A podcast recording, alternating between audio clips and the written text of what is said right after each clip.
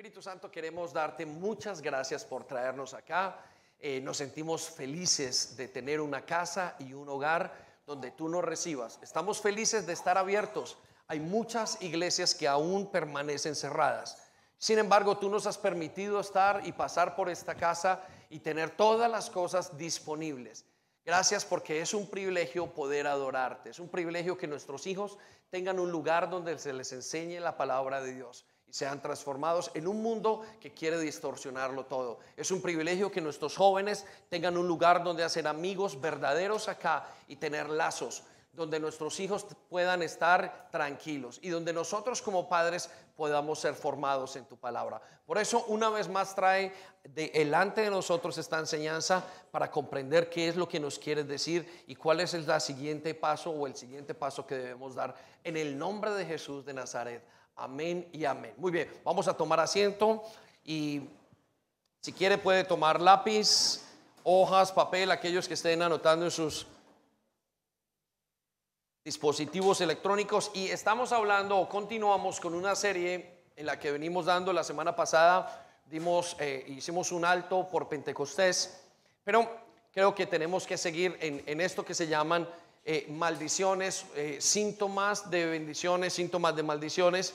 Y hoy vamos a hablar entonces, en, consecuencia o eh, link con la que hablamos la semana pasada, de las causas de la maldición. Causas de maldición. Repita conmigo, causas de maldición. Y em, quiero dejarlo con unos términos primero, y empecé con esto las dos reuniones pasadas, pero quiero que esto quede súper aferrado, súper claro en su mente en la mente como creyentes. Eh, me interesa que esto quede muy, muy claro. Entonces, vamos a ver estos cuatro términos que son muy importantes. El primer término que necesito que entienda es el pecado. ¿Y qué es pecado? Pecado es cometer una falta. ¿Sí? delante de Dios. Ahora hemos dicho que la palabra pecado bíblicamente tiene muchísimos significados, casi 14 o, 16 significados eh, que podemos entender. Pero en este caso vamos a hablar de que el pecado en, lo, más, lo más sencillo del significado es cometer una falta de manera consciente. ¿sí? Luego tenemos la transgresión. Repita conmigo transgresión. Más fuerte, transgresión. Y transgresión es cometer una falta inconsciente. ¿sí? Los dos se consideran pecado, pero en la Biblia le dice, habla acerca del pecado, aquel que comete una falta consciente, y transgresión muchas veces vemos a aquella persona que comete una falta inconsciente. Ahora, el otro término que es muy importante, que hemos venido hablando y que vamos a, mejorar o que vamos a hacer unos ajustes para que quede mucho más claro en los días siguientes, es la iniquidad. ¿Y qué es iniquidad? La iniquidad es esa fuerza sobrenatural para hacer lo malo que hay dentro de una persona y que parece ser que pasa de generación en generación. Entonces, regáleme su atención acá, se lo planteo de esta manera. Un joven que ha sido criado en la iglesia, un joven que ha sido, eh, no ha visto otra cosa, ha sido un buen ambiente, sus papás dejaron de pecar hace mucho tiempo, llegaron al Señor sin ningún problema. Ese joven de repente eh, eh, ha nacido, recuerden, en la iglesia, no ha visto drogas, no ha visto cosas raras por allí, pero a los 14, a los 15 años tiene una fuerza increíblemente fuerte dentro de sí para hacer algo equivocado. Y sus padres dicen, ¿qué pasó? ¿De dónde le salió a esta persona esa reacción? ¿Por qué lo hace? Bueno, a eso se le llama la iniquidad. Y esa iniquidad hay que borrarla y hay que cortarla, nos dice el Señor. Entonces es importante que usted entienda esto y vamos a tocar, hablar de esto más adelante. Eh, con, ya hemos hablado un par de cosas acerca de las raíces de la iniquidad, porque creo que lo que Dios quiere con nosotros es que vayamos quitando esa fuerza.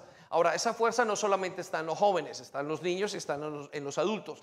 Yo le doy el ejemplo de los jóvenes para que usted comprenda eh, eh, eh, de una manera ilustrada qué es la iniquidad. Pero quiero que sepa que esa iniquidad está en cada uno de nosotros. Y nosotros tenemos que irle cortando y quitando la fuerza para que cambie la situación. Ahora, el cuarto término que quiero que usted se grabe muy claro es la maldición. Maldición entonces es lo que se dice, maldecir. Pero maldición también tiene que ver con aquel mal que las personas acarrean sobre sí mismas. ¿sí? Y usted, eh, ahora que está en Jesús y que está intentando caminar con Él y poner su vida en orden, quiero decir que Dios querrá o quiere quebrar maldiciones que hay sobre su vida. Usted se preguntará, bueno, ¿por qué a mí yo soy el único que roban de mi familia? Sí, les cuento que yo tenía, eh, tengo, les hablé de padre y de madre, tengo seis tías y seis tíos, y había una que siempre le robaban, al resto no. Pero ella decía, yo era dulce para los ladrones. Donde veían, a ella le tenían que robar algo. ¿Y, qué entendemos que era? Bueno, ella estaba bajo una maldición. Ahora usted dirá, hijo, pero yo porque siempre me meto en problemas de, esta clase y el resto de gente no. Parece como que usted tuviera, eh, algunos predicadores hablan de receptor, como si usted tuviera un imán para este tipo de cosas en su vida. Y bueno, quiero decirle que Dios quiere hacerlo libre de esas cosas y se puede ser libre. Usted dice, bueno, pero es que en mi familia todos bebieron y es normal. No, no, no. Les conté que eh, hace unos días que eh, el 95% de mi familia o el 90% de mis padres, de mi, el lado de mi mamá, es divorciado. Y, yo no quise mantener en ese lugar, en esa posición, y Dios quebrantó esa maldición. Entonces de eso es lo que estamos hablando en este momento. Ahora, em, la siguiente información y las siguientes eh, em, declaraciones necesito que estén muy claras también en usted y en mí. ¿Por qué no somos libres de la maldición? ¿Por qué no somos libres de la maldición? Y la primera razón por la cual no somos libres de la maldición es porque no sabemos distinguir entre bendición y maldición o iniquidad. ¿sí? Quiero decirle que la primera razón por la cual usted o el grupo, el, el mundo cristiano que deberían vivir sin maldiciones, y con esto no estoy hablando que a usted no le vaya mal en algún momento, sino la primera razón por la cual creemos y se entiende es porque la gente no sabe qué es bendición y qué es maldición. La primera es no saben distinguir entre bendición y maldición. ¿sí? ¿Y por qué es importante tener esto en cuenta? Porque a medida que conocemos la palabra de Dios, usted tiene que ir sabiendo qué es bendición y qué es maldición y saberlo. Si yo hoy hago un examen y voy preguntándole al joven que está allí, que me mira así, al joven y a la señorita que está allá, le pregunto qué es bendición y qué es maldición, me van a me van a poder dar, me, eh, van a poder dar un, tipo de, respuesta. Sin embargo, la respuesta va a ser supremamente, eh, supremamente, eh, em, em, vamos a ser general. Sí, maldición es algo malo y bendición es algo bueno. Y no necesariamente es así. La maldición y la bendición son dos cosas que se tienen que aprender a identificar en la vida de una persona claramente. Entonces es importante que usted lo sepa. La primera razón entonces por las cuales las personas no son libres de la maldición o de la iniquidad es porque no saben distinguir entre bendición y maldición. La segunda razón es porque están acostumbrados, repita conmigo, acostumbrados. Más fuerte, acostumbrados. ¿Y qué están acostumbrados a que a vivir en maldición? Están felices, están contentos. Puede que lo reconozcan de alguna parte y digan, bueno, equivocado, pero quiero que sepan que están a gusto porque no saben otra cosa. Eh, daba el ejemplo de un chico que conocía el caso de un joven inglés, el cual consumía eh, drogas en su casa. Su papá le compraba a él, le, eh, vendía, él le vendía a su padre y a su hermano. Y entre la casa se vendían drogas, se consumían y vendían drogas. Cuando les planteamos al Evangelio, él dice, no, esto es lo normal en mi casa. Estamos bien.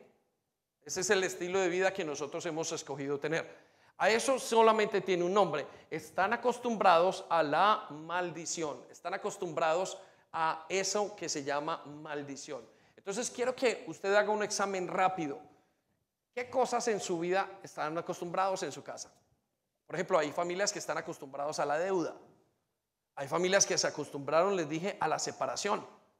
Conté el caso nuestro que tenía, tengo seis tíos, seis tías, uno es sacerdote, la otra es una mujer que es soltera, quedaron diez tíos, cinco tías y cinco tías, y de los cuales nueve de ellos, de los matrimonios, están acabados, solamente queda uno. Resulta que todos mis primos, que fueron muchísimos, muchos de ellos están divorciando, hasta el momento que nos tocó a nosotros y llegó a mi casa. Cuando llegó a mi casa y entendí el poder de, de quebrantar maldiciones, decidí, no quiero no quiero nunca pasar por allí. Yo no me acostumbré a esa maldición. Pero cuando se lo planteé a algunos de los miembros de la familia, me dijeron, es lo normal, ese es el tiempo en el que estamos. Y quiero decirles que bíblicamente no es normal. La separación y el divorcio no son normales para, bajo ningún concepto. De hecho, es una de las cosas que más maldiciones trae sobre una persona y sobre una familia. Por eso es importante que usted no se acostumbre a vivir en maldición. Ahora, no quiero que usted se sienta mal porque usted reconoce a lo mejor en su casa hay deudas o en su casa hay ciertas situaciones o en su casa eh, eh, eh, personas, son, los hombres son mujeriegos o porque hay problemas de inclinación sexual y usted simplemente se acostumbró. No, no se sienta mal, pero no se quede a gusto. Es tiempo de salir de ellas. Es tiempo de que usted comience una etapa nueva, porque Él dice que todos los que están en Jesucristo son una nueva criatura y sus hijos pueden tener un final totalmente diferente y usted puede tener un, final totalmente diferente al que tiene. Amén. Dele pues un aplauso, Señor, por favor. La tercera razón por las cuales las personas no son libres de las maldiciones o las iniquidades es porque no saben cómo quitar el poder de la iniquidad o cómo romper las maldiciones. No saben cómo hacerlo. Aunque yo le pregunte, ¿sabe qué es una maldición? La persona dice, tengo una idea, pero vale, está a gusto. Dijo, bueno, la verdad es que no me gusta tanto la situación que he vivido en mi casa y en mi familia durante todo este tiempo. Y luego le pregunto, ¿sabe cómo cortarla? Me dice, no, no lo sé. No sé, ni siquiera sé por qué cómo llegué hasta aquí. Y es normal, ¿por qué? Porque para eso necesitamos la palabra de Dios y eso es lo que Dios nos quiere dar a cada uno de nosotros. Entonces nos quiere mostrar cómo romper las maldiciones. Bueno, el otro punto que hablamos la semana, hace un par de semanas, entonces explicamos lo más básico, qué es bendición y qué es maldición. Bueno, bendición y maldición no son nada más y nada menos que vehículos sobrenaturales para traer un poder negativo o positivo a la vida de una persona. ¿Sí? son vehículos, son formas de llegar, son, son maneras en las que, son vehículos en los que llega a una persona algo. Por ejemplo, un padre le dice eh, a una hija o a una, a una hija, le dice, nunca serás feliz en tu vida, nunca. Bueno, ¿qué fue lo que hizo? Fue enviar un vehículo para traer un poder sobrenatural. Y uno se va a dar cuenta, la persona dice, vive toda la vida infeliz, vive insatisfecho, vive sin saber qué es lo bueno, vive sin gozar lo que es. ¿Por qué? Porque hubo una maldición que pasó y esa persona, aunque no la relaciona, eh, más adelante Dios le muestra que hay algo que hizo que eso llegara a tener ese efecto. Entonces, la bendición y la maldición son simplemente vehículos para hacer que las cosas lleguen. Otra característica de las bendiciones y maldiciones es que pasan a través de generaciones. ¿Sí? No es como lo que usted se come hoy en día. Usted come y listo, no le pasa a la siguiente generación. Pero eh, las maldiciones tienen una característica de las bendiciones que pasan de generación en generación. Y, usualmente lo que hacen es transmitirse de padres a hijos, de hijos a padres, de, y así sucesivamente. Em, hemos visto muchísimos casos de personas que vienen vuelvo y digo, de hogares eh, disfuncionales. Y el papá tuvo eh, un hogar disfuncional, la mamá tuvo un hogar disfuncional, de ahí para arriba todo el mundo, pero de ahí para abajo también. Conozco familias en que casi toda la familia ha estado en prisión. No solamente es una cosa cultural, sino que el abuelo estuvo, la gente estuvo. Hace mucho tiempo eh, contaban de un hombre que hacía chicha y vendía chicha.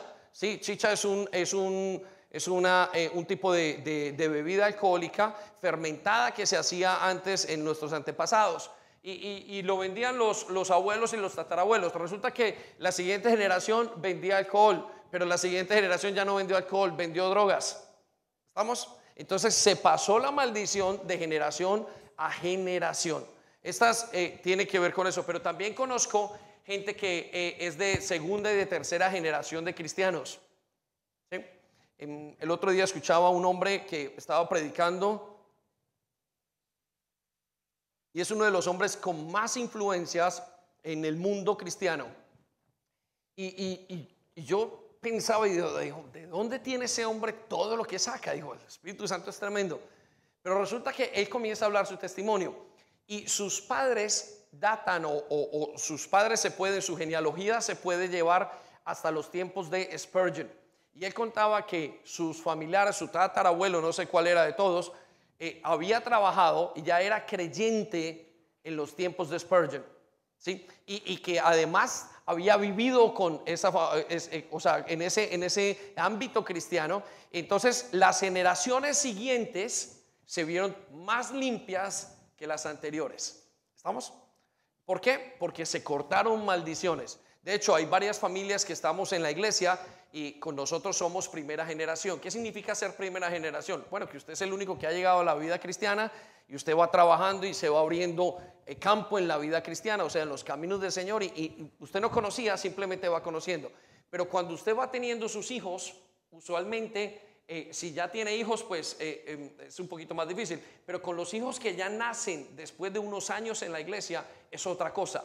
Cambian la manera de pensar, eh, son limpios en muchos aspectos, eh, estamos hablando de limpios a, nivel espiritual, eh, se nota un cambio tremendo a los que llegaron después, o los que llegaron, o los que no alcanzaron a llegar a Cristo. Le doy el ejemplo, nosotros, nuestros hijos, cuando conocimos el Evangelio, ellos tenían 3, em, 4 y 5 años, y, lo que alcanzamos a aprender fue muy, muy, muy despacio porque la iglesia apenas estaba formando y alcanzamos a hacer cinco, seis o siete años pasaron hasta que comprendimos las verdades bíblicas, porque usted no comprende todo de una vez, y eso lo entendemos y Dios lo entiende, pero podemos ver el efecto dentro, el efecto que tiene nuestra hija eh, Gabriela después de haber nacido tanto tiempo o después de que nosotros estuviéramos en el Evangelio. Hay como una ventaja, ¿estamos? Esa misma ventaja se ve de generaciones en generaciones cuando alguien camina con Dios. Por eso es muy importante que usted entienda el poder de la bendición y la maldición. Muy bien, entonces hablamos de los síntomas. ¿Cuáles son los síntomas de la maldición y las bendiciones? Y dijimos que el texto por excelencia para definir qué es una maldición y una bendición, bíblicamente hablando, es Deuteronomio capítulo 28, versículo 1 al 14. No lo vamos a leer, pero ahí encontramos siete síntomas. Repita conmigo, síntomas de bendiciones y de maldiciones. Y quiero que eh, eh, en este cuadro las vamos a ver en este momento, ya los chicos de media nos los van a poner, y eh, vamos a nombrar o vamos a ver los siete tipos de síntomas. ¿Y, y, por qué es importante estos síntomas? Porque cuando usted los le, le, va a ayudar a ubicar como si fuera una enfermedad o como si fuera algo en lo que usted necesita sacar una conclusión. Y estos son los síntomas que encontramos en la palabra de Dios de una persona que está en bendición y de una persona que está en maldición. El primero de los síntomas es exaltación. Repita conmigo, exaltación. La Biblia dice que cuando usted camina en bendición, usted va a ser exaltado. Ahora, ¿a qué se refiere exaltado? No se refiere que usted sea hoy el presidente de la República o del país o el primer ministro, aunque puede que lo sea.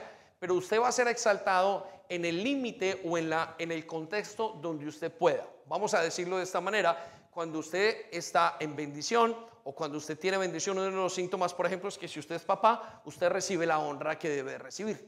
¿Estamos? De la misma manera, si usted está en maldición, entonces usted no recibe honra, sino que recibe humillación. ¿Estamos? Entonces, quiero que lo piense de esa manera. El primer síntoma es entonces exaltación. Dios dice, y los voy a exaltar. Serás exaltado entre muchos, en lugares de honra, lugares de importancia, en lugares donde nuestras posibilidades hay. Ahora hay gente que dice, pero, ay, yo no soy el dueño de mi empresa, entonces Dios no ha cumplido la exaltación. No, no, no. Quizás usted no trabajó en esa empresa ni la hizo, pero quizás usted es el empleado del mes. O quizás usted es un buen empleado donde la gente lo observa y dice, mire, este es un hombre, es un buen empleado. Entonces, e, y se nota. Lo contrario es que usted aún siendo creyente y la gente diga en su trabajo, diga, pero es que usted es el peor de todos. Y usted dice, pero ¿cómo así? Digo, pero yo lo intento, yo hago, ¿qué será que esta circunstancia no puede cambiar? ¿Estamos? Entonces quiero que vayamos allí, pueden ir tomando nota y lo vamos eh, eh, eh, haciendo o vamos entendiendo. El segundo síntoma de bendición es productividad o fertilidad. Productividad o fertilidad. Usted recordará en Génesis capítulo 1 que el Señor dio una bendición sobre el pueblo y sobre Adán y Eva y sobre su descendencia. Les dijo, multiplíquense, que tiene que ver con fertilidad, fructifiquen, tiene que ver con dar fruto en la vida, y gobiernen, que tiene que ver con tener liderazgo. Y esas dos primeras cosas son eh, eh, fertilidad o productividad. Entonces hablamos de hijos, aunque siempre hemos tratado el tema de los hijos como un problema y no necesariamente es una maldición como tal, eh, puede ser una dificultad, pero también hablamos de cosas en las que usted no dé fruto en su vida. Usted de repente eh, eh, em, trabaja en una situación o, es, es un buen empleado, tiene una buena carrera, pero resulta que usted no llega al lugar donde tiene que llegar. Y dice, pero ¿qué me pasa? Porque es que yo no doy fruto, porque todo lo que hago no debería llegar, pero yo ya tengo tantas capacidades, ¿qué pasa que no he podido llegar al siguiente nivel? ¿Sí? Usted sabe cuál es su nivel. Siempre hay un nivel de insatisfacción, obviamente, pero eso es una característica. Entonces, cuando usted tiene bendición, pues las cosas usualmente trabajan para su bien. Y usted dice, bueno, eh, esto me sale y está perfecto y yo veo que soy fructífero en todo lo que hago. Entonces piense, vaya haciendo un examen, por favor, hágalo en su familia, hágalo a, nivel personal, hágalo en su, eh, en su, matrimonio, hágalo a nivel ministerial, hágalo a nivel de todas las cosas que usted puede ir entendiendo y, el Espíritu Santo lo va a guiar a eso. Y, vuelvo y digo, no es para que se sienta mal, pero estamos hablando para poder poner una base a lo que va, el cambio que Dios va a traer. El tercer síntoma de bendición es la salud. Quiere decir tener salud independientemente de todos. Usted se ha dado cuenta que hay familias donde el cáncer viaja de, familia a familia y todos mueren por la misma situación, por alguna razón. Todos mueren por una, insuficiencia, todos mueren por eh, eh, el corazón, todos mueren por ciertas cosas. Eso habla de una maldición que puede estar acompañando a la familia. Recuerden, no todas estas son maldiciones, porque hay gente que dice, pastor, me dio una gripa ayer y entonces estoy sobre maldición. Y yo no, no necesariamente, pero el Espíritu Santo tiene que llevarlo a que usted identifique cuáles son esas cosas. Y si usted identifica una o dos cosas importantes, entonces usted va a poder salir. Por ejemplo, vuelvo y digo, el examen que les hablaba de manera personal, eh, eh, lo hice a partir de, la, eh, de mi casa y cómo todos eran divorciados. Y, y, cómo hasta mi hermano llegó a ser divorciado. Yo vengo de una familia que se divorciaron en su momento. Ellos no lo saben, no los culpo, pero yo tuve que detener eso. Y eso lo detuve cuando pude observar que este no era el plan de Dios para mi vida. Y usted tiene que entender que el plan de Dios para su vida no es de mal, es de bien. Ahora, ¿tiene que irle perfecto? No, por supuesto que no. Ahora, entonces, la salud. Cuando tenemos salud, entonces hablamos de bendición. Prosperidad, el cuarto punto, el cuarto síntoma, la prosperidad, tiene que ver con, con, eh, eh, con la provisión correspondiente. Ahora, prosperidad, la gente cree que prosperidad es tener y tener y tener y tener. Eso no es prosperidad. Sí, prosperidad es, es, es, más o menos tener un balance en todos los aspectos de la vida. Ahora, prosperidad financieramente tiene que ver con tener la provisión. Pero pastor, mire, yo es que no tengo mi primer millón de dólares eh, ahorrado. Digo, bueno, normal, porque tienes un trabajo, entre, estás en un país, tienes un trabajo y seguramente no alcanzaste a estudiar o te abriste carrera aquí en Londres, pues quizás tú vas a llegar a, a una determinada cantidad y no vas a poder pasar de allí a no ser que hagas algo más. Pero dentro de esa categoría tú estás bien, estás en un lugar adecuado. Entonces, eso quiere decir que estás en bendición, prosperidad. Pero lo contrario es que estás en un lugar y, puedes ganar y tu vida puedes tener una, la vida de la persona puede tener una, una provisión especial, sin embargo no la ve. E, siente que el dinero se le va por todas partes. Dice, pero no entiendo qué nos pasa. De deuda en deuda. Abrimos un roto y eh, tapamos un roto abriendo otro. Entonces, eso es importante entenderlo. Otro síntoma. El siguiente síntoma es la victoria. Repita conmigo, victoria. Más fuerte, victoria. Y victoria nos habla de un síntoma que tiene que ver que con las pequeñas luchas que tenemos, vamos teniendo esa victoria cada X tiempo. No importa cómo sea. Eh, hablamos, por ejemplo, de matrimonios, cuando quizás en el matrimonio usted siente que hay una lucha muy fuerte, no se logran adaptar en el matrimonio. Eh, eh, hablamos de, por ejemplo, de, lo que estuvimos hablando acerca hace algunos meses del control. Y puede que usted esté en una lucha continua, pero usted se alcanza a acoplar correctamente. ¿Estamos? Aunque con dificultad, usted siente que no puede, pero alcanza a acoplarse en su momento. Entonces su vida va de victoria en victoria, es lo que ha provisto Dios.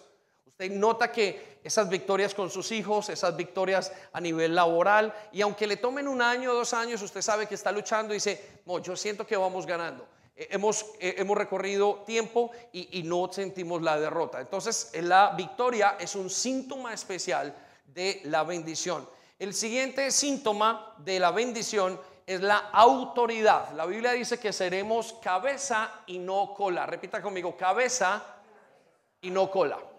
Ahora, ¿a qué se refiere cabeza y no cola? Bueno, desde luego la Biblia nos está hablando en un término muy peculiar para la época, ¿sí? Recuerde que ellos venían de, eh, era una sociedad eh, eh, que tenía que ver con la agricultura y con muchas otras cosas más, con el campo, pero eso sigue siendo exactamente igual ahora. ¿Qué significa ser cabeza? Bueno, cabeza es que usted toma las decisiones en su vida, no que la vida toma las decisiones por usted. ¿Sí? Cuando usted está en bendición, usted tiende a tomar las decisiones en todo lo que hace, pero de repente hay personas que no alcanzan a tomar decisiones en su vida porque se sienten a toda hora hay algo que las frena y es como que la vida los manda para izquierda o para derecha. Y estoy hablando a creyentes, a no creyentes, pues usted ya se puede imaginar. ¿No? Su matrimonio deformado, su vida totalmente eh, perdida, su vida sin rumbo, ¿no? Tal y como éramos nosotros antes de llegar a Cristo. Y tal como quizás algunos están, pero que Dios los va a limpiar y va a sanar porque ese es su plan de restauración. Entonces, eh, eh, cabeza tiene que ver con autoridad, con la toma de decisiones, ¿sí? Entonces, la Biblia dice y promete que cuando usted está en bendición, usted va a ser cabeza. Quiere decir que usted puede hoy decir, bueno, hoy decido que no hay vacunas. No, no, no, a eso no se refiere. Recuerde, va en su contexto, en lo que usted pueda hacer. Hombre, pero si yo soy el dueño de la empresa, porque, porque no, no puedo tomar decisiones frente a esto? Hombre, si yo soy el esposo en la casa, ¿por qué termina ella tomando las decisiones a toda hora? ¿Estamos? Bueno, ¿por qué mis hijos tienen que tomar las decisiones por mí?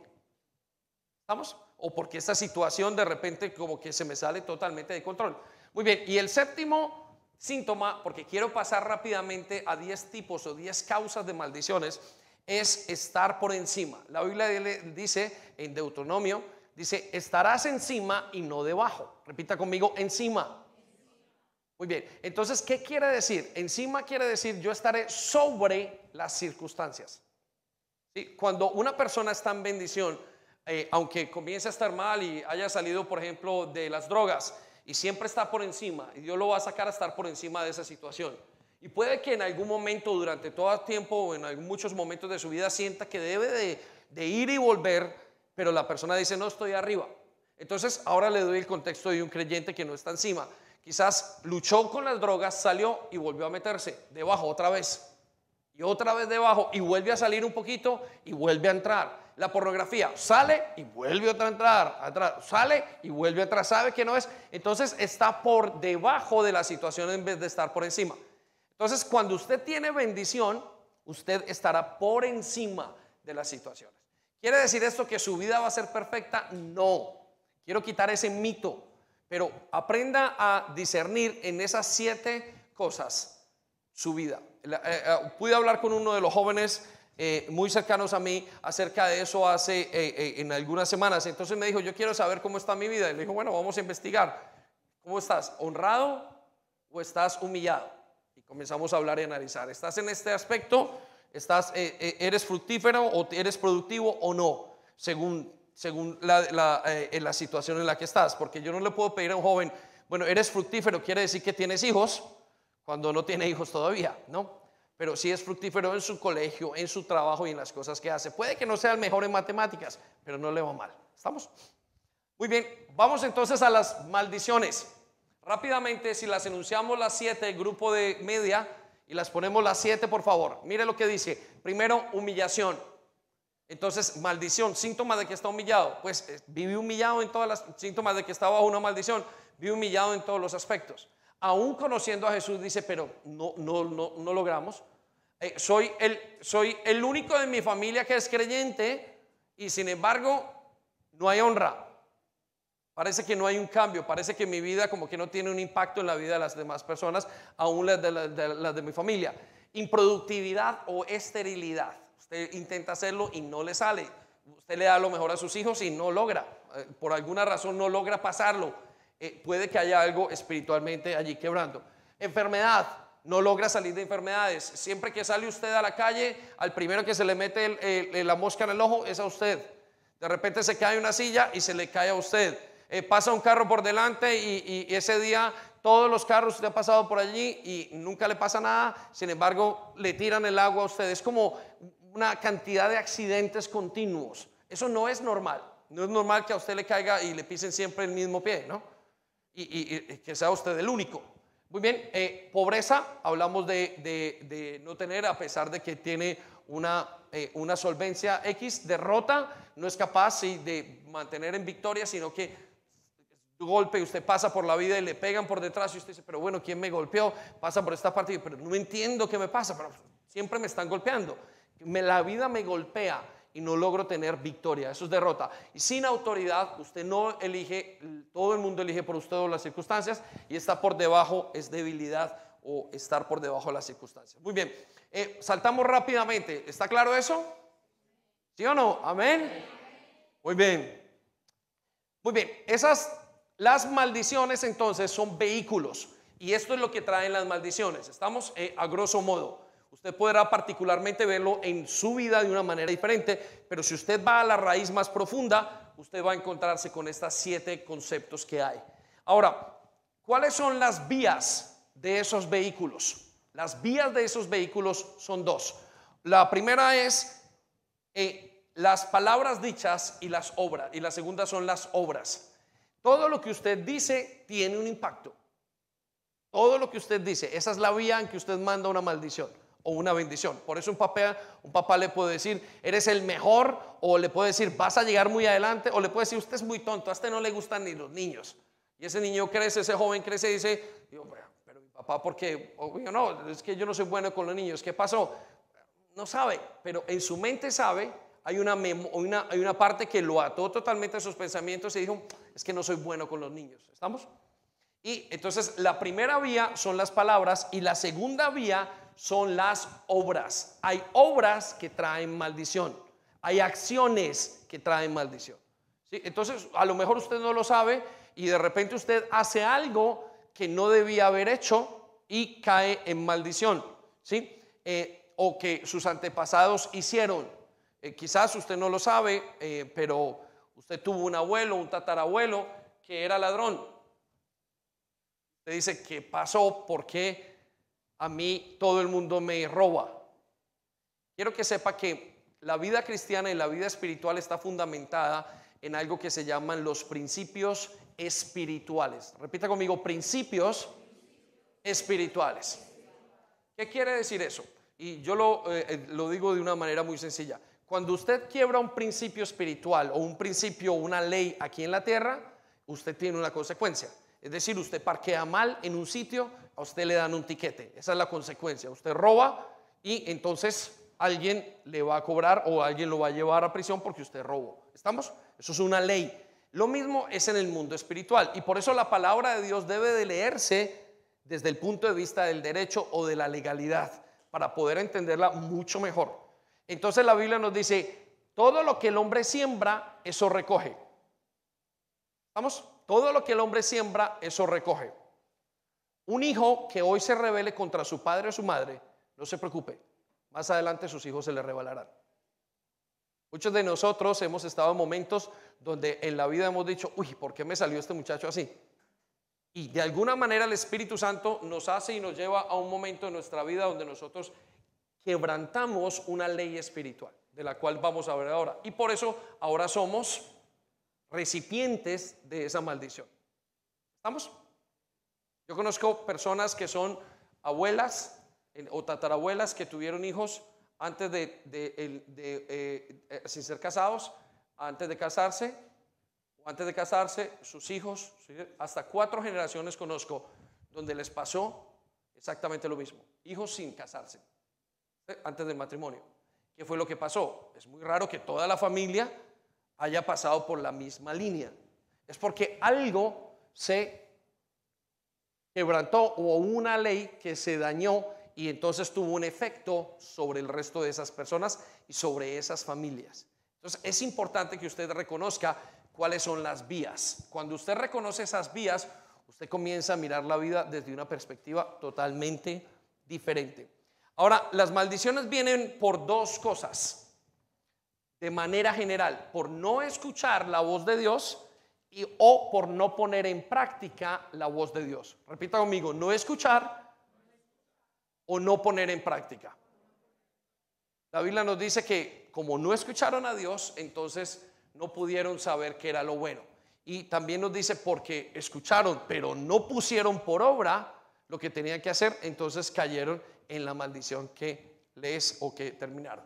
Muy bien, entonces ya le expliqué este punto y he ido bastante rápido, me queda muy poco tiempo. Yo sé que no me importa volver a repasar esto porque creo que lo tenemos que fundamentar en su corazón, en su mente. Usted tiene que llegar al punto donde diga, a ver, yo no puedo pasar por esto más. Listo, reconozco que a mis padres les pasó esto, pero ¿qué voy a hacer yo en este momento? ¿Cómo voy a hacer para determinar o para cortar estas maldiciones? Ahora, la Biblia nos dice que en Jesús ya no hay maldición.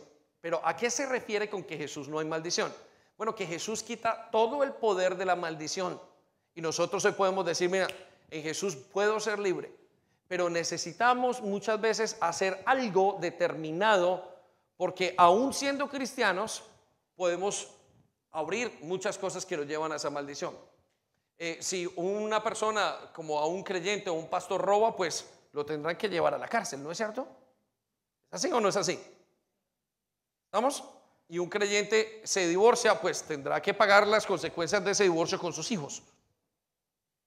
Algún momento los va a tener que recoger y tendrá que explicarles y cuando empiece las situaciones difíciles, pues tendrá que asumir esas cosas. Entonces todo esto tiene que ver con las maldiciones y bendiciones a pesar de que estamos en Cristo. Amén. Muy bien, vamos a tomar un momento, eh, vamos a ponernos en pie.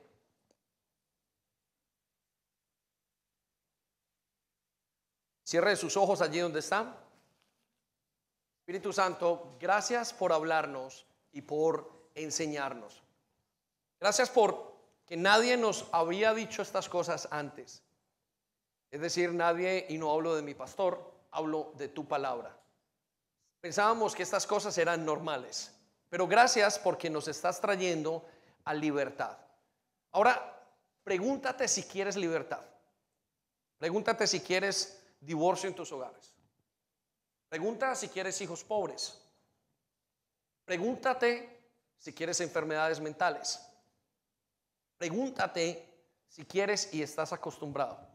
O también pregúntate si quieres libertad. Y Espíritu Santo, yo te pido que pases por la mente de todo este pueblo en este momento las verdades que necesitan ser vistas, registradas o simplemente conscientes en este momento. Quita todo sueño, quita todo cansancio que es espiritual en este momento. Trae a este pueblo libertad. En nombre de Jesús te lo pedimos. Bueno, denle un aplauso gigante a Dios y tome asiento. Muy bien, necesita estar conmigo, haga un esfuerzo. En los últimos días o en las últimas semanas eh, hemos visto y hemos podido ver un efecto sobre esto eh, más sobrenatural de lo que hubiéramos podido eh, ver antes y creo es porque estamos quebrantando determinadas situaciones. Muy bien, voy a darle 10 causas, ahora le voy a dar algunas, no todas, pero vamos a continuar predicando acerca de esto. Y 10 causas o 10 cosas, comportamientos que traen maldición. Y quiero hacerlo consciente porque vamos a decir que casi son de los más importantes. Y necesito que usted los tome y los guarde en su corazón para que entienda, uno, si su familia, si usted, si algunas personas de alguna manera hicieron o cayeron en esto, para que usted sepa que de allí sale la maldición. Y luego vamos a hablar también acerca de dónde sale la maldición, cosas que traerán, perdón, la bendición a nuestras vidas. Entonces quiero darle 10 causas específicas de las maldiciones. Y la primera causa es tener dioses falsos. Repita conmigo, tener dioses falsos. Miren, esta es la primera causa de maldición que hay. ¿sí? Y esta se nos aplica a todos. ¿Por qué? Porque antes de venir a Jesús teníamos otros dioses. Eh, creíamos que habían otros dioses y aunque fuéramos y nos dijéramos ateos, aunque nos dijéramos eh, em, agnósticos, aunque nos dijéramos eh, apolíticos, aunque nos dijéramos demócratas, republicanos, como usted lo diga, quiero decirle que es la primera causa de maldición en el ser humano. Y el Señor nos la dice y este es el primer mandamiento. Vaya conmigo a Éxodo capítulo 20, versículo 3 al 5. ¿Sí? Y es la primera causa de maldición. De hecho, las dos primeras cosas que voy a hablar son la causa de maldición en todas partes. Y yo sé que si hay algún creyente, o si los creyentes que hay aquí, pero si hay alguien que no sea creyente, o si hay alguno de los jóvenes que todavía no ha aferrado, no se ha aferrado a la fe, vaya entendiendo este para los tiempos cuando vaya creciendo, porque va a tener que cortar las maldiciones o va a tener que entender y llegar a conclusiones en su vida. Éxodo 20, capítulo 3, versículo 5 es muy conocido, dice así, no tendrás dioses ajenos delante de mí. Ahora, escuche, solamente hay un Dios real, solamente hay un Dios verdadero. El resto de los dioses que la Biblia habla los hacemos nosotros. Entonces vamos y buscamos otros dioses. Y la Biblia nos dice que si usted no está con Dios, no es con Jesús, entonces estará contra Jesús. Por consiguiente, cualquiera que esté fuera está bajo una maldición. ¿sí? Por eso cuando dice la palabra de Dios, aquel que está en Cristo, ya no hay condenación, quiere decir que está fuera de maldición. Por eso es importante que usted sepa esto. Entonces, en versículo 4 nos dice, no te hagas imagen ni ninguna semejanza de lo que está arriba en el cielo, ni abajo en la tierra, ni en las aguas debajo de la tierra. Versículo 5, y no te inclinarás a ellas, no las honrarás, porque yo soy Yahweh o Jehová tu Dios, fuerte y celoso. Y aquí viene el punto, que visito la maldad. Quiere decir, o visita la maldad, no es que el Señor esté diciendo, oh, estoy celoso y mando maldiciones aquí y allá. No, la bendición viene de Dios. Bendición es estar con Dios. Eh, se lo voy a plantear de esta manera. Eh, eh, de repente usted se coloca un, perfume de esos que huelen súper rico y súper chévere y cuando una persona viene y lo abraza, de repente lo saluda, hola, ¿cómo estás? Y se va a esa persona y dice, uy, quedó oliendo al perfume de esa persona con la que me acabo de abrazar. ¿Sí? Eso es lo mismo que bendición. Bendición es el perfume. Cuando una persona está con Dios, está con bendición, con perfume. Cuando una persona está sin Dios, está sin el olor o sin la bendición, sin el perfume. ¿Estamos? Entonces él dice esto, de una manera muy sencilla lo expliqué, que visita la maldad. Lo primero que trae maldición, dice, de los padres sobre los hijos hasta la tercera y cuarta generación de los que me aborrecen. Entonces, cuando usted o una persona no tiene a Dios, como su Dios, como su Señor, como su Salvador, todas las maldiciones están activas sobre esa persona. Ahora, usted dirá, pero hay gente que es próspera y no es creyente, totalmente. Pero en cuanto a la bendición de Dios, no la tendrá. Puede que tenga una habilidad para hacer finanzas, sin embargo, no quiere decir que tenga una bendición de Dios. Porque las habilidades son diferentes a las, bendiciones y a las maldiciones. ¿Estamos? Entonces la primera causa es tener dioses falsos. Por eso necesitamos venir a el Señor Jesús. Entonces la bendición es un efecto de estar con Dios. Quiero que piensen en esto. Primero, ¿cuántos de sus familias son creyentes? ¿Cuántos de ustedes son creyentes? ¿Cuántos de sus hijos son creyentes? Como no son creyentes, o tenemos familia que no es creyente, esa familia está bajo maldición.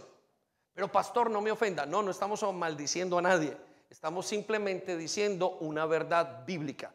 ¿Y qué dice? Que tienen otros dioses. Como su Dios no es el Dios de la Biblia, no los puede bendecir. No es que ni siquiera no los quiere bendecir, de hecho los quiere bendecir, los ama, los está llamando, los está trayendo, los anhela, murió por ellos, dio a su hijo, cosas que usted y yo no hemos hecho, por ellos, pero ellos están entonces bajo maldición. ¿Será que entonces ellos o alguna persona que no tenga Jesús y que no tenga Dios, entonces tendrá humillación, tendrá infertilidad, eh, perdón, infertilidad, tendrá eh, enfermedad? Todas esas maldiciones caen sobre esas personas. Por eso es la primera razón por la cual viene la maldición, tener dioses falsos. De hecho, Dios lo considera como el primer mandamiento. ¿Estamos? Y si lo consideró como el primer mandamiento, quiere decir que es una maldición. ¿Estamos? Entonces tenga eso muy claro. Usted dirá, bueno, pero mi familia, ¿cómo vamos a hacer para cambiarla? ¿Cómo vamos a hacer para cambiar mi país? ¿Cómo vamos a hacer para cambiar tantas cosas? No se puede cambiar. La única manera de cambiar y de quitar maldiciones es en Dios, porque Dios es la bendición. No solamente Dios bendice, sino que Dios, por decirlo así, es, Él es la bendición. Si usted quiere entender otro concepto acerca de bendición, es estar con Dios. Eh, maldición es estar fuera de Dios.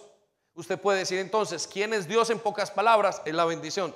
Y, estar sin Dios, ¿qué es? Pues es la maldición. El solamente, el solo hecho de estar fuera. Le voy a dar un análisis de un eh, profeta, un evangelista eh, callejero. Y él contaba acerca del infierno, mientras que le estaba preguntándole a una persona, le decía, ¿qué es el infierno? Y, muy sencillo lo respondió, ¿será que el infierno es debajo en la mitad de la tierra? ¿Será que el infierno es arriba en un lugar espiritual? ¿Será que el infierno está, el infierno está caliente o está frío? ¿Será que en el infierno no hay tormento? Y él les respondió de una manera muy sencilla. Mire, quiero que sepa algo. El infierno es el lugar donde Dios no está. Si usted es creyente me comprende qué es lo que le estoy diciendo. Donde Dios está hay tranquilidad. Donde Dios está hay paz. Donde Dios no está, no puede haber tranquilidad y paz. Porque Él es la paz. Él es el shalom. ¿Estamos? Entonces, quiero que entienda, es la primera barrera que produce maldición. Ahora, ¿por qué se lo quiero decir? Porque es ahí es donde comienza el proceso de cambiar bendiciones, maldiciones por bendiciones. Y la idea es que usted sea transformado. Piense en sus hijos. Y cuando usted piensa en sus hijos, usted puede pensar, ¿cómo hago yo para que a ellos no les llegue la maldición? Bueno, tiene que enseñarles quién es Dios. ¿Estamos? Muy bien, entonces diga conmigo, tener dioses falsos. Segunda maldición, es el segundo versículo. Practicar la idolatría. Repita conmigo, practicar la idolatría. Ahora, ¿qué es idolatría? Eh, las dos para muchos se parecen. Dice, tener ídolos es una cosa, no tener a Dios es otra cosa. Bueno, Deuteronomios capítulo 27, y este es el segundo mandamiento, versículo 15 nos dice, maldito el hombre que hiciera escultura o imagen. Para muchas personas es difícil diferenciar el primer mandamiento y el segundo mandamiento. Entonces, el segundo mandamiento dice, maldito el hombre que hiciere escultura o imagen, abominación a Yahweh o a Dios, obra de mano de, artífice, y la pusiere en oculto. Guarda esa palabra o subrayela, en oculto. Y todo el pueblo responderá y dirá amén. Escucha lo que dice maldito. Repita conmigo, maldito. Más fuerte, maldito. Ahora, ¿por qué es una causa de bendición la idolatría? ¿Y qué es la idolatría? Bueno, la idolatría en pocas palabras es cuando yo tengo a mi Dios, y mi Dios es Dios de los ejércitos, es Yahweh, es el Dios de la Biblia, es Jesucristo, es el, el, tres en uno, es el Santo de Israel, llámele como quiera, llámele el Eterno, Elohim, como quiera llamarle, pero ese es Dios. ¿Cuál es el problema con la idolatría? Que a pesar de que yo tengo a Dios, necesito otras fuentes para que me suplan mis necesidades. Entonces, una de las características o de las promesas de Dios es que Él va a suplir todo lo que necesitamos. ¿Estamos? Entonces, idolatría, eh, tener dioses falsos es tener otro Dios, no conocer al Dios de la Biblia y no aceptar al Dios de la Biblia. Idolatría es tener al Dios de la Biblia y buscar otras fuentes para mi provisión. Por eso él habla de hacerlo en lo oculto. Entonces quiero que esto quede muy claro. Por ejemplo, su felicidad. Usted dice, bueno, estás conmigo, Dios, y yo te amo, pero de repente usted busca felicidad en las drogas. Usted está siendo un idólatra. Eh, usted busca felicidad en, en, el deporte, algo bueno. Usted solamente busca felicidad en el deporte. Y a pesar de que Dios es su Dios, usted el fin de semana, el domingo, está corriendo por allá y dice, no, yo lo que quiero es hacer deporte. Y eso es lo que me mueve. Pero usted dice, yo creo en Dios. Eh, hay cosas buenas y cosas malas. Cualquier cosa puede ser un ídolo. Cualquier cosa que tape la luz de Dios es un ídolo. Si usted en este momento pone su vida o se pone delante del sol, usted pone su celular y lo acerca, usted no va a poder ver la luz del sol. ¿Estamos? El celular no es más grande que el sol. Sin embargo, la distancia que eso esté, el celular de su vida, entonces es el ídolo que usted tiene, porque le quita toda la plenitud y toda la luz. Entonces, ¿qué es idolatría? Buscar en otras fuentes lo que Dios me tiene que dar. Por ejemplo, la pornografía. Cuando una persona busca y busca satisfacción sexual, los jóvenes buscan satisfacción sexual en la pornografía porque quiero estar contento, porque quiero estar esto, porque quiero satisfacerme, están buscando un ídolo. Y la Biblia dice, maldito, dice aquí, el hombre que hiciera escultura. Pero ahí no había una escultura, ahí no se estaba agachando, ahí no estaba diciendo, te obedezco, no. Entonces un ídolo puede ser el marido, puede ser la esposa, puede ser todo lo que está en el lugar que le corresponde a Dios. Déjenme lo de otro ejemplo. Hay una escalera para saber cómo es la relación y cómo debe estar la relación con Dios. Y se la voy a nombrar en un momento. Primero Dios. Segundo, yo. Tercero, mi esposa. Cuarto, mis hijos. Mi trabajo, mi iglesia. Por la iglesia, sí, es así. ¿Estamos? Cuando usted pone alguna de estas cosas e invierte todo esas, invierte todo ese, ese, eso que se llama o esa, esa, esa, esa pirámide administrativa de la vida de una persona, se daña todo. ¿Quiénes hay entonces? Entonces está, no está Dios, Dios está en segundo lugar, pero está el Hijo. Ay, lo que diga mi hijo, eso hago. Si mi hijo llora, pobrecito, no me muero. Otros tienen el trabajo. Entonces el trabajo es su ídolo siguen viniendo y siguen caminando con Dios y alaban a Dios y le dicen te amo Señor o le alabamos a Dios y le dicen te amamos. La iglesia puede ser un ídolo. ¿Por qué? Porque a lo mejor ya no está Dios, sino que está la iglesia encima. ¿Me hago entender? Entonces, ¿qué es lo que hace el ídolo? El ídolo lo hago yo. Yo soy el que digo cuál es el ídolo. ¿Por qué? Porque conforme a lo que yo adoro, a eso me parezco y a eso, a eso es a lo que yo le doy eh, toda la honra y toda la alabanza. ¿Me hago entender? Entonces, hágase una pregunta en este momento. ¿Cuál es su ídolo? Recuerdo que em, había un, hombre muy cercano a mí que tenía un negocio y cada vez que le pagaban decía, este, ah, lo alcancé hoy, este es mi Dios. ¿Sí? Él celebraba de una venta, pero lo que estaba diciendo es, mi ídolo es. Para muchos hombres el ídolo es el sexo.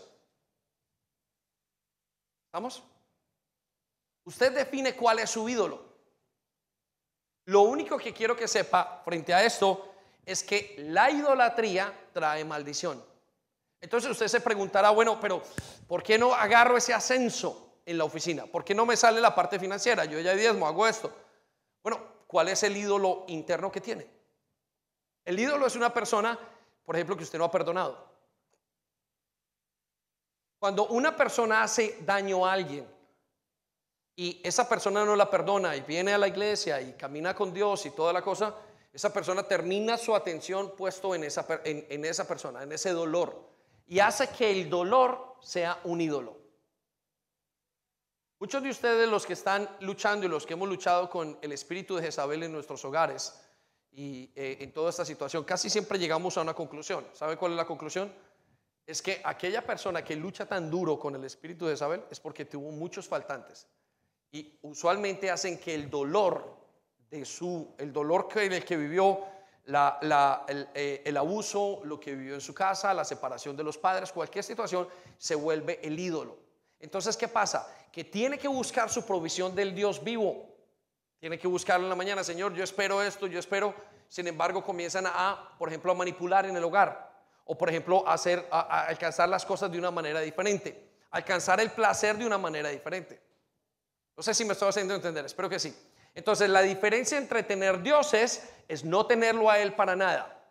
La idolatría es tenerlo a Él y buscar diferentes fuentes para mi provisión, en el área que sea. Por eso usted puede volver, estos jóvenes vuelven los, los ¿cómo se llama? Los juegos de, de video, fácilmente es un ídolo. Entonces la persona y el papá se preocupa porque no va bien, porque tiene que ir bien en el colegio, porque no le pasa esto. Y, dicen, eh, no, es, es, el hecho, son las horas que está jugando, es que no le explican bien. No, no, no, no, no, no, no. Tiene que ver con que hay la raíz profunda, es un ídolo. Y quitan el juego. Quitan el juego para que le arrancan y, le, y, rompen todo el, la PSP o lo que sea y hacen toda la situación que quieran. Sin embargo, ese hijo queda con la misma, bajo el mismo efecto y no cambia. ¿Por qué? Porque hay un ídolo en su corazón. Hay gente que dice, miren, me caso y se me acaba el problema de pornografía. Y no lo pueden acabar. ¿Por qué no lo pueden acabar? Porque tienen que trabajar con el ídolo que hay en su corazón. Hay gente que dice, mire, si yo de repente lo que hago es conseguirme un buen trabajo, salgo de finanzas y lo hago bien. ¿Y qué pasa? Le dan un mejor trabajo, se consigue dos mil libras, mil libras más al mes, lo que sea, pero no lo termina de hacer y sigue pobre. ¿Por qué? Porque su problema está en el deseo de tener, tener y tener. Porque su provisión la quiere tener ya a la hora que quiera. No sé si esos ejemplos son suficientes. Entonces, ese es el problema de la idolatría en nuestra vida. Nuestro trabajo. Yo soy trabajólico, trabajo horas y horas y horas y horas. Y Dios me tiene que hablar muchas veces y tranquilo. No, puedo ser, no puede ser tu trabajo más importante que yo. Y me tengo que parar y tengo que decir, quieto, tengo que descansar. Muchos de ustedes, el día de descanso de ustedes es este, pero el día de descanso mío no es este. Yo me tengo que obligar a un día de descanso y me cuesta mucho. Pero si yo no me obligo, entonces caigo en idolatría. La fuente de todo es mi trabajo. ¿Estamos? Entonces, la primera fuente de maldición es tener dioses falsos, o sea, no tener a Dios. Ahí vienen todas las maldiciones, toda la lluvia. Y de repente usted el día de hoy dice, bueno, conocí a Jesús, increíble, y comenzó a venir la bendición. Y de repente comienzan a caer maldiciones, como, como los granizos. Y usted dice, pero ¿qué pasó? Es que usted no está dependiendo de Dios. Entonces su alegría depende de una fiesta. Su alegría depende. Y Dios no tiene problema con que usted baile. Dios no tiene problema con que usted eh, haga algo eh, como, qué sé yo, escuchar una música de Rafael, una ranchera en su momento. Dios no tiene problema con eso. ¿Con qué Dios tiene problema? Con su idolatría, con que usted lo ponga de primero. ¿Vamos? Entonces, quiero que piense un momento. ¿Tiene ídolos en su corazón? Miren, las personas son ídolos. Un hijo es un ídolo. Dios le tuvo que pedir a Abraham que le entregara a su Isaac. Y lo fue a matar en ese momento. ¿Por qué? Pues porque a Abraham se le estaba yendo el corazón a su hijo. Y Abraham tuvo que pasar la prueba y Dios te lo entregó. Si no, ¿para qué le pide que mate a su hijo? ¿Estamos? Pero también una persona en el pasado que le hizo daño es un ídolo, porque usted no lo quiere perdonar. Dice, pero ¿cómo puede ser? Bueno, ahí entonces está usted quitando la maldición. Está usted, perdón, no está teniendo bendición y tiene maldición. Amén. Están muy callados. Tercera y última por el día de hoy.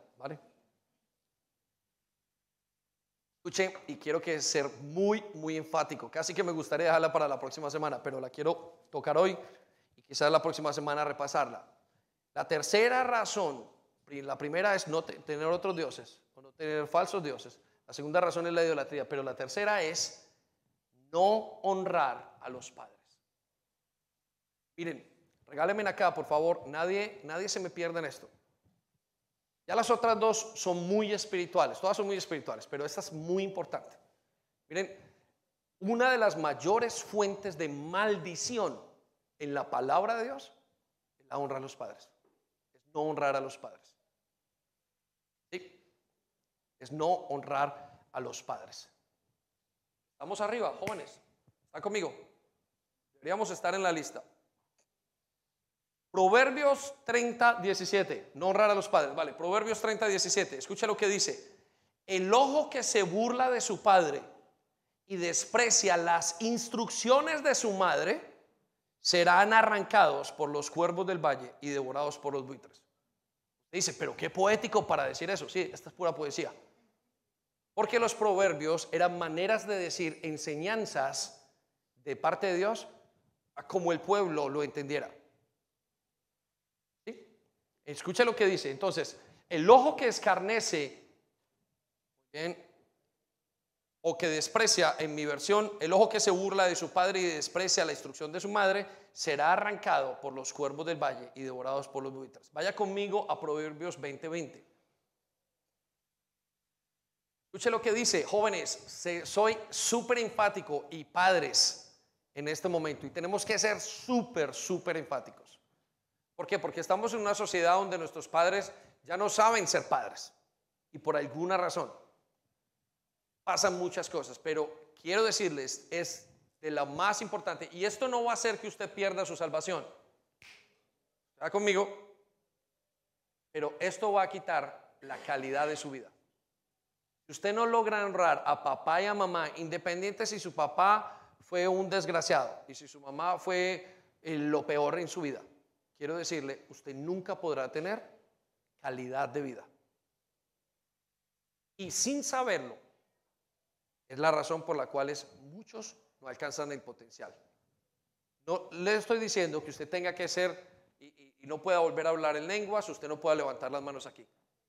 Pero tiene que ver, una de es una de las mayores razones de las maldiciones que usted puede vivir. haga, un, haga un repaso, qué es lo que ha pasado en su vida. ¿sí? Y dice Proverbios 20:20, al que maldice a su padre o maldice a su madre, se le apagará la lámpara en oscuridad tenebrosa. Ojo, ¿cómo hablamos a los padres? ¿Y qué es lo que hemos dicho? La bendición más perseguida en el Antiguo Testamento no era la bendición financiera. La bendición más perseguida no era la bendición de salud. La bendición más perseguida en toda la palabra de Dios o en la Biblia, eh, aparte de la del Señor mismo, no era eh, el, hecho de que fuera un buen trabajo, no, era la bendición de los padres. De hecho, si no había bendición de padres, encontramos que hombres lloraron inmensamente. El mismo Mesías, la misma profecía de la venida de Jesucristo a la vida, a nuestra vida, a nuestra tierra, es dada a través de la bendición de un padre. La bendición de los padres era lo más importante y la palabra de Dios lo sabe. Por eso el efecto, y usted no lo tiene hoy, el joven sale de su casa y dice, ah, eres una desgraciada mamá, ya no te quiero, si comes, y, vete al infierno, y sale, bueno, no hay ningún problema, pasaron un año, pasaron dos años, pasaron tres años, pasaron cinco años, pasaron diez años, veinte años, comenzó la enfermedad. ¿Qué pasó? ¿De dónde salió esa enfermedad? Comenzaron los hijos, comenzó el trabajo, todo. Tiene que ver con eso. De hecho, quiero decirles esto, si usted no arregla de alguna manera y sé de casos de personas que se han ido miles de kilómetros para poder arreglar con su padre muerto su vida espiritual. Porque sabían la importancia de esa bendición. Por eso nos dice Deuteronomios capítulo 27. Perdón, eh, sí, capítulo 27. Eh, dice, sí, eh, capítulo 27, versículo 16. Maldito sea cualquiera que desprecie a su padre o a su madre. Y todo aquel responderá amén. Entonces, la maldición viene de hecho. Y usted puede ver, y quizás su padre no ha sido el mejor en lo que sea, pero de ahí viene la maldición. ¿sí? De hecho, dice la Biblia, este es el primer mandamiento con bendición. Y cualquier persona que esté bajo este mandamiento y lo haga, tendrá largos vidas sobre la tierra. Usted quiere entender parte del problema que tenemos a nivel social, a nivel eh, en todos los aspectos, es la falta de figura del Padre. Voy a hablarles algo que les he dicho, ya con esto terminamos. Grupo Alabanza, acompáñenme por favor. Vamos a ponernos el resto en pie y les voy contando algo. Cuando salió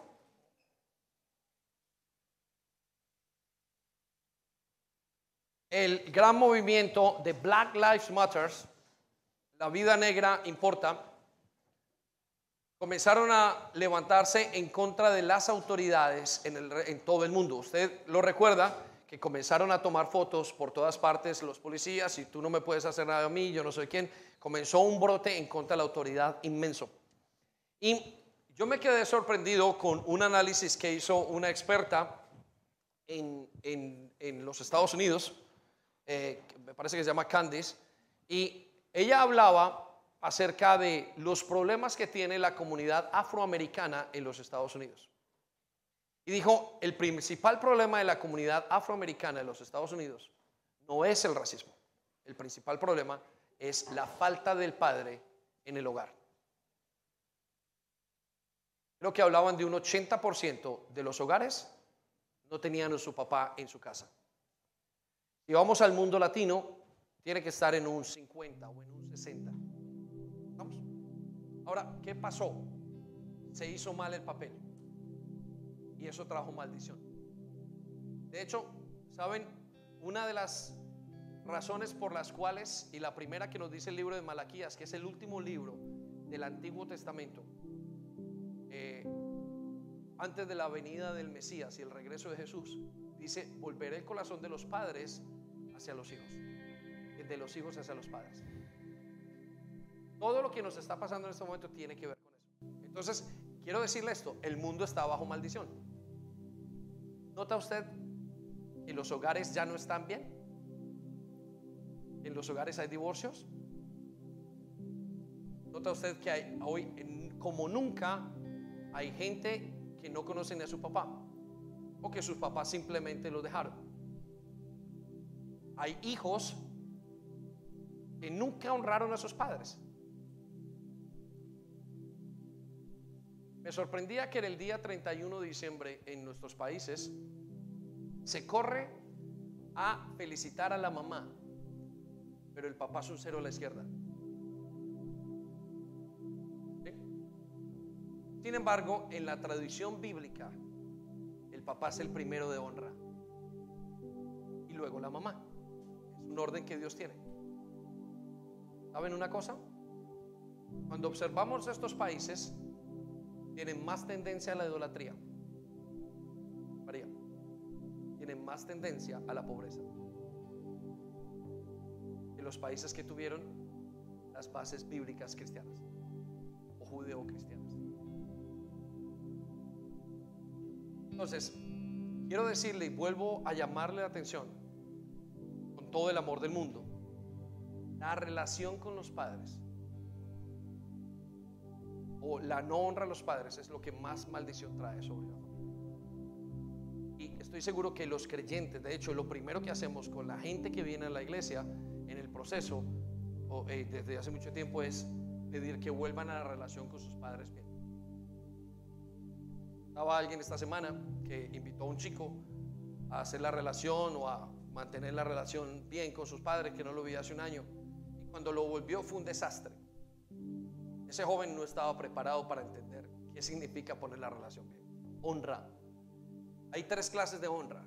Honra, deshonra y no honra. Y honra es lo que Dios dice que tenemos que tener. Deshonra, hay algunos que dicen, es que yo no deshonro a mis padres, nunca hablo mal de ellos. Pero ¿y qué de la no honra? Y familias, padres, mujeres, enseñen a sus hijos a honrar. Necesitan aprender a honrar, porque no les están enseñando a que, oh, ame a ese, a ese- personaje que hay ahí, ese ogro, supuestamente. No, usted le está enseñando es cómo obtener bendición, porque más adelante a ese personaje que hay ahí se parece Dios.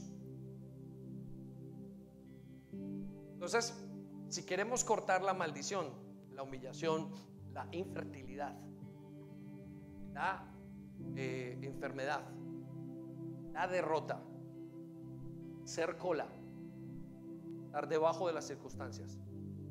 Tenemos que aprender cuál es la fuente específica de esas maldiciones. Aquel joven de la niñez hizo sufrir a sus padres. Quiero que sepa, lo va a recoger. Y usted va a sufrir. A no ser que usted lo corte.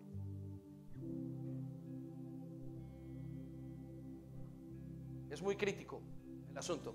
Luego hablaremos de qué bendiciones vienen de honrar a nuestros padres. Cierre sus ojos un momento. Yo sé que el Señor le está hablando a su corazón. Porque me lo está hablando a mí también. Quiero preguntarle, ¿estás todavía en relación y en paz con tu Padre Celestial? Entonces tienes otro Dios. Eso te está generando maldición. Segundo, quizás estás con Dios, pero tu fuente de provisión, de felicidad, están en otros aspectos. Quiero decirte que eso es idolatría, eso trae maldición. Que seas cristiano de toda la vida. Pero ahora quiero llevarte a tu padre y a tu madre. ¿Cómo es tu relación con ellos?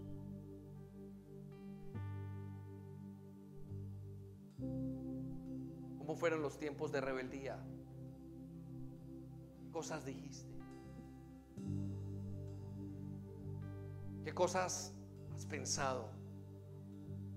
¿Cómo has hablado ante las otras demás personas? Ante tus amigos y ante tus confidentes. Quiero que sepas, esa trae maldición. Dios te dice en esta hora, hijos míos, vengan a mí, pídame perdón, busquen a sus padres, organicen sus vidas, busquen a sus padres. Y aun si están muertos es el tiempo de volver el corazón si quieres bendición. Entonces, como los honraste, tú también vas a ser honrado. Pero pastor, yo no conocí a mi padre, sé dónde está. Comienza a orar para bendecirlo. Ese hombre que nos dejó en la casa y estuvimos mal, es tiempo de que comiences a bendecir. Comienza a bendecir y a buscar maneras de honrar y de conseguir en tu vida que tus padres te bendigan. Sé que tendrás que encontrar padres que son difíciles, pero quiero que sepas que quizás tú también lo eres. Sé que encontrarás padres que quizás estén lejos y quizás ni les importe el decirte la bendición, pero necesitas buscarlo. Porque es la fuente y la razón por las cuales han venido muchas maldiciones a tu vida. Y aunque eres creyente y ya se fue el poder de esas maldiciones, te queda el efecto. Porque aprendiste en tu casa, porque nunca viste cómo se honra papá. Por eso no honras a tu esposo. Y por eso estás transmitiendo la misma enseñanza a tus hijos. Y ellos también entonces caerán en maldición. Porque no lo aprendieron de quién tenía que enseñárselos. Por eso en tu corazón llora. Por eso en tu corazón arrepiéntete. Por eso este día en tu corazón pídele que limpie y quite el poder de las maldiciones. Señor, queremos traer una cultura de honra en nuestros hogares. Porque hemos entendido hoy de dónde nacen tantas maldiciones en nuestra vida. Pero solamente tú, mi vida en tus manos, las puede quitar. Ahora quiero invitarte a algo, que hagas un compromiso delante del Señor. Cierra tus ojos, no tienes que hacerlo porque lo estamos diciendo. Pero quiero que con tus ojos cerrados le digas, al Señor. Hoy quiero comenzar a buscar la bendición de mis padres, porque necesito ser bendecido y porque tú me lo has dicho. Y me comprometo a ello, a buscar de alguna u otra manera. Pero escucha lo que te voy a decir, para saber y es un acto en fe. Pon tu mano derecha solamente los que lo crean, que lo entiendan. No tienes que hacerlo y lo puedes hacer más tarde en tu casa la mano derecha en tu corazón, como una señal. Hoy buscaré la bendición de mis padres. Señor, quiero que me enseñes a bendecirlos y a honrarlos. Quiero que me enseñes dentro de mis capacidades y mis limitaciones cómo hacerlo. Porque quiero librar mi alma, quiero traer bendición a mi familia, quiero cambiar mi cultura, porque quiero vivir de victoria en victoria. Así es que toma este acto de poner mi mano en el corazón como un acto de que voy a buscar la bendición de mis padres. Si es necesario una llamada, un perdón, lo voy a hacer. Si es necesario hoy hacer algo delante de Dios, si es necesario que hoy escriba una carta, si es necesario buscar ayuda y llorar, pues lo voy a hacer. Porque quiero estar bajo tu bendición. De Jesús. Amén. Iglesia, gracias por escucharnos. Extendimos un poco más. Pero yo sé que Dios le habló a cada uno a su corazón. Porque Él es el que está trayendo esto de romper estas cosas en nuestra vida. Hay una tarea fuerte que hacer. No desmaye. Sigan adelante.